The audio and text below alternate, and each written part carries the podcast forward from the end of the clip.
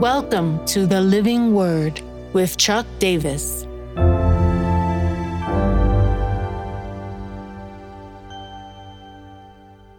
Psalm 128 Blessed Work. Psalm 128 Blessed is everyone who fears the Lord, who walks in his ways. You shall eat the fruit of the labor of your hands. You shall be blessed, and it shall be well with you. Your wife will be like a fruitful vine within your house. Your children will be like olive shoots around your table.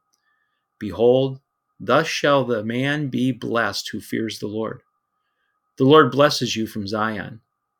May you see the prosperity of Jerusalem all the days of your life. May you see your children's children. Peace be upon Israel. Blessed is everyone who fears the Lord, who walks in his ways.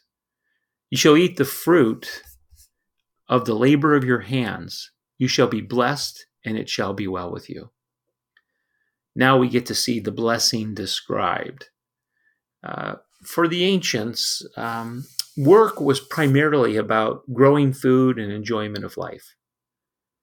Uh, you even were in the trades because of a sense of the delight of the work. Now, there was always greed in society, but work had a different feel for ancients. Uh, if you could work well enough to have food to eat and enjoy life with your family, there was a sense of safety.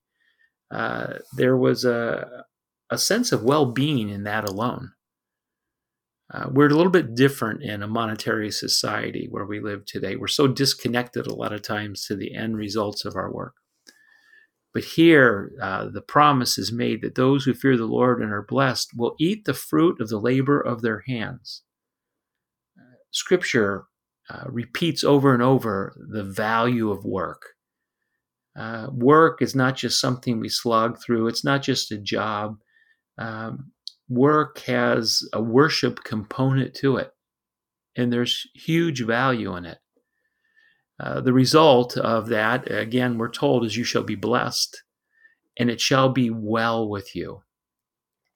To be well is this uh, uh, Hebrew word that can be translated good as well, tov.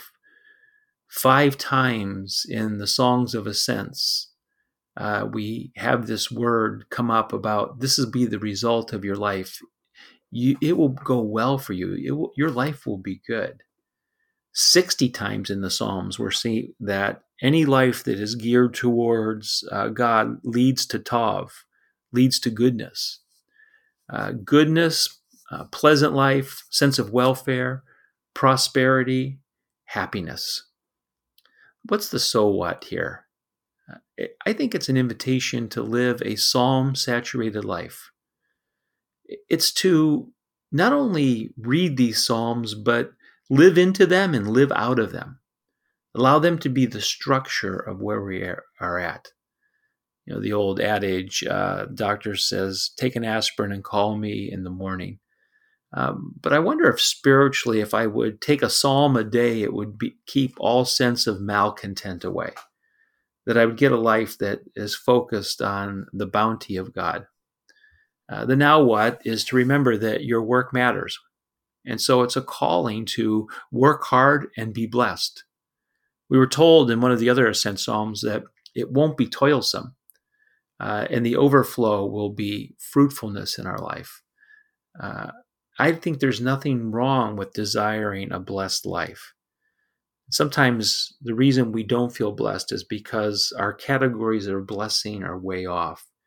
If we have uh, valuable work and we're making a contribution and we get to uh, eat well and stay healthy and be engaged in healthy relationships, we are in the overflow of God's fruitful blessing.